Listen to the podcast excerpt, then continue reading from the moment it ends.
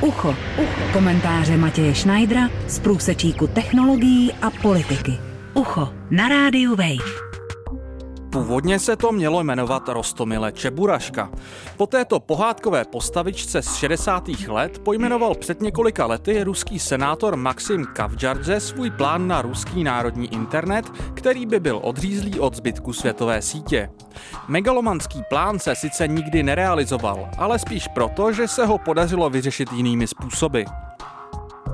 Ruskou dumou tento týden prošel zákon, který silněji reguluje provoz internetu v zemi. Oficiálně jde zákonu o jakýsi digitální ekvivalent konceptu energetické soběstačnosti. Ruský internet má být aspoň krátkodobě schopný fungovat bez kontaktu se zbytkem světa. I když odhlédneme od pohádkového plánu s Čeburaškou, nejde o nic nového. Zdejší telekomunikační úřad Roskomnadzor se dlouhodobě snaží minimalizovat internetový provoz, který překračuje ruské hranice. Před několika lety oznámil, že by do roku 2020 chtěl omezit zahraniční internetový provoz na 1%. To není až tak nepředstavitelné, jak se může zdát. Už v roce 2016 neopouštělo hranice Ruska téměř 80% provozu. V době postsnowdenovské, kdy se vyjevilo, jak rozsáhlý je americký digitální sledovací aparát, jsou takovéto snahy do určité míry pochopitelné. Přes bohulibou rétoriku je ale v ruském případě hned několik problémů, nad kterými je nutno se pozastavit. Podle nového zákona má jít Rusko v případě nouze odpojit od zbytku světa. Ve své podstatě ale nejde o zásadní zlom ve směřování v rámci uplynulé dekády. Už před několika lety donutila ruská FSB internetové providery na vlastní náklady nainstalovat malé černé krabičky s názvem SORM, které službě umožňují monitorovat většinu ruského internetového provozu. Provideři tehdy šli státu ochotně na ruku. Nebo tedy ochotně. Jestli něco Vladimír Putin opravdu umí, je to srovnat si takzvané kapitány průmyslu do latě.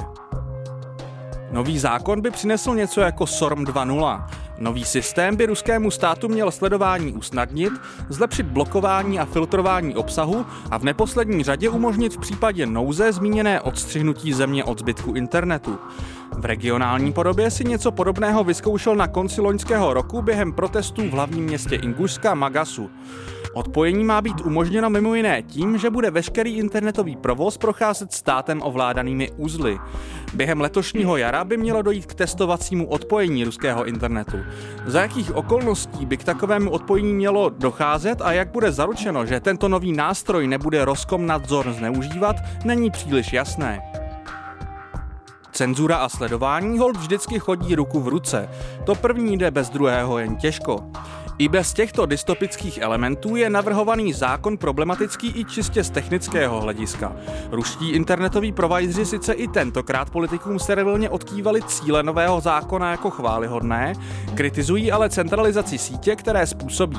Zřízené Centrum pro monitorování a kontrolu sítě bude během potenciální kyberválky prioritním cílem, říká Michail Klimarev z Ruské společnosti pro ochranu internetu. Absurditu i marnost opozice vůči upevňování kontroly ruského státu nad digitálním prostorem podtrhly debaty tento týden v Dumě.